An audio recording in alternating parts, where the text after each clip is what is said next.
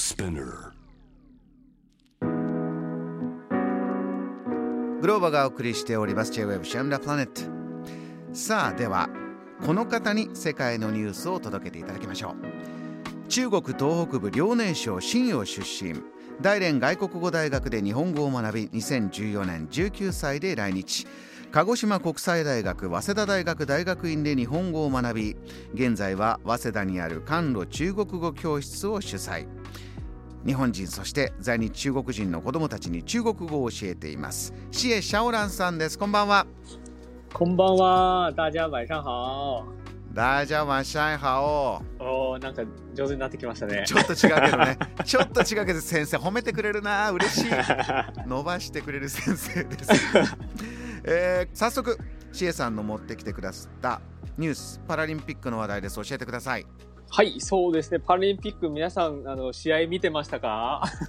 少しずつねあの話題にも、えー増えてきてますけれどもいかがですか？あのテレビで見る方とねネットで見る方と今いろんな見方ありますけど、中国だとどうなんです？どんな風にみんなチェックしてるんですね。やはりなんかテレビ見てたりとか、あの SNS で あの結果だけを見る方も結構増えてきたような気がしますね。だ。そういうチェックもできるようになってきてね。本そうです当ねですからあのオリンピックそしてもう一つパラリンピックもちゃんとあるよっていうのがどんどん浸透してるのはね、感じますよ。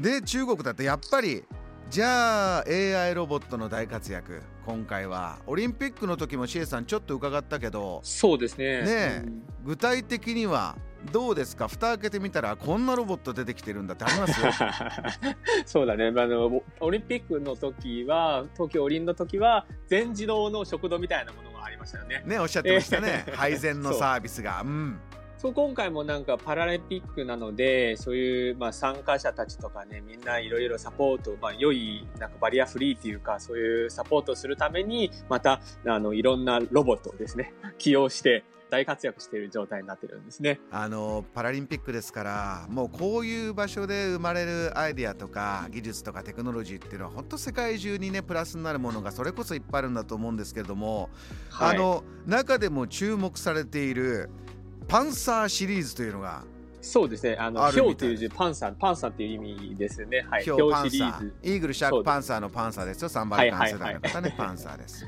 それは中国のなんかオリオンスターという会社が、あのまあ、作られていて、そのシリーズのやつがありまして、まあ、AI の、まあ、ガイドとか、あと食べ物を持ってきたりとか、うん。あと、あの一番注目されてもやはりね、コーヒーを入れてくれるロボットがあるんですよ。コーヒー。私ね少し前に紹介したけど中国でねお茶でおなじみだけど、コーヒー文化が結構また若い世代中心に流行ってきてて、どんなロボットなんですか？コーヒー入れるロボットちょっと見た目的にはロロボットっていうか、ロボットか顔がないということは皆さん残念だとあのネットであそうか。思うんですけど、うんうん。そう。うんうん、で結構あの、まあ、3000時間以上の AI 学習によって、まあ、知能があの身につけてるロボットみたいなんで、はい、相当ハイクオリティな チューニングをして、えーね。習をしたロボット。これもう冬季オリンピックとかパラリンピックの会場とか、これホテルとかですかね会宿場泊ホテルそうですね、そううん。みんなあの住んでるその選手村っていうか中国語で言うと、まあ、そういうみんな住んでるところに、まあ、ノータッチというか、まあ、そういう感じで、まあ、使われていますね。これあのー日本ですとねある時からコンビニエンスストアとかでももうコーヒー、美味しいコーヒーをバーって入れてくれる機会がバーッと広がりましたけれどこの入れるっていうのはまたいう機械のガシャっていうコーヒーメーカーとはまた違う動きをするんですかねそうです、そうです、そうです。なんか、あの、動きが結構綺麗で、あの、なんかネットで多分動画が、あの、あると思うんですけど、ぜひ、あの、調べてみて、なんか結構かっこいいんですよ。今シエさんがねボディーランゲージやってるのは結構本当に腕使って人間がコーヒー入れるようなそうです、そうです。腕さばき？ね。はい、はい、はい。そんな感じのやつ。いやーだビジュアル面でもねまたこれ入れ方がね味にも関係するんでしょうからねはい。えーそしてまあ先ほどおっしゃった配膳サービスもあるし、まあ、もう一個うですね。ねあの注目されてるのがやはりあの今綺麗にしようその衛生的はいに環境を良くしようという、そお掃除ロボットもすごいのが出てきてるんですって？そうですね。まあ、掃除ロボット、今、掃除だけではなくてですね、あの、まあ、ゴミが、あの、なんて、満タンになってるかをチェックしてくれるとか。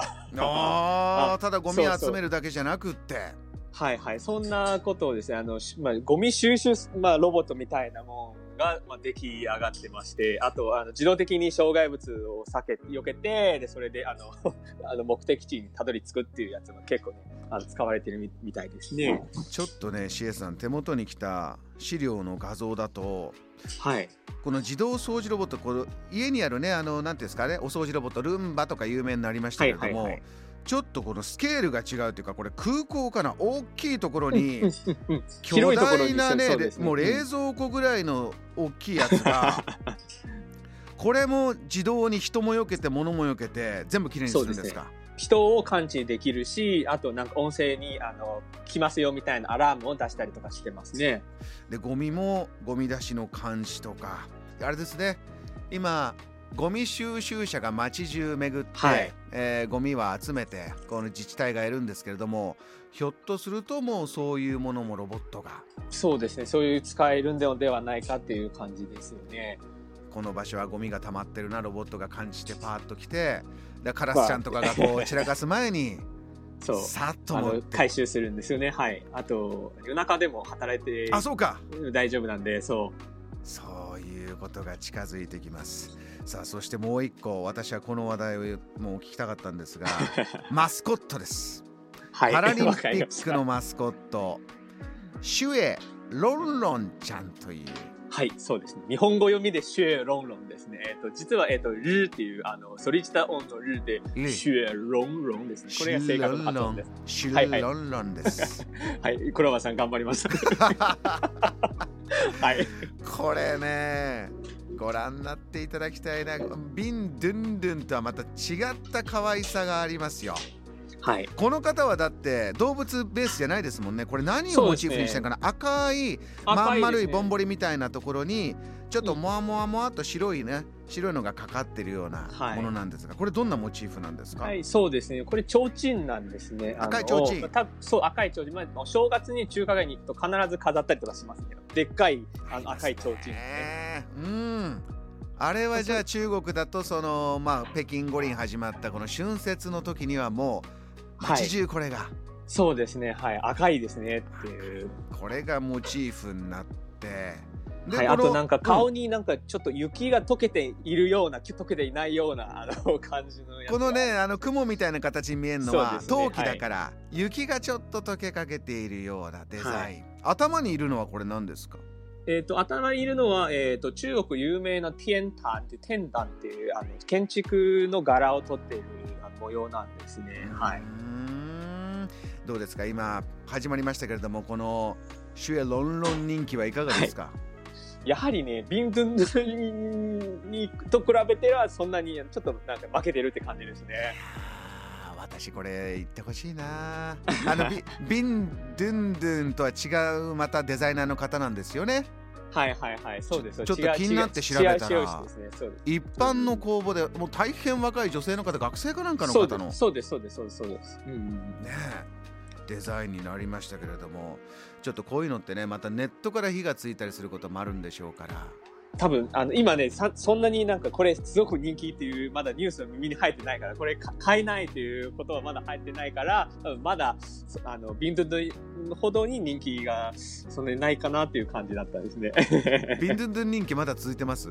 えっとね、うん、多分まだ買えないっていう感じですね。まだ続いてます今ならシュエロンロンは買えそうですということで。もうちょっと落ち着く、もうちょっと経ったら落ち着くんではないかなと思います。ビンドゥンドゥンもね。はい、欲しい方はぜひ、その時。ほんと2つとも可愛いマスコットが活躍します。Jam, the planet.